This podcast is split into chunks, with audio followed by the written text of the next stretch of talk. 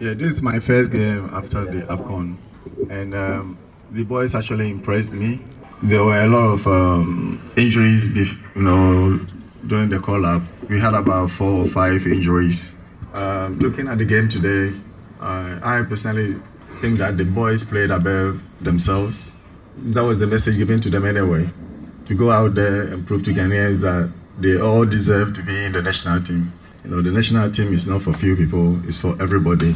And when you're given the chance, you need to prove to all Ghanaians so that in future they can assess and say that, okay, um, this player depend, uh, is done well and deserves to be in the team. And uh, that's the, something that we did put, tell them before the game, and I think the, their performance uh, was very impressive.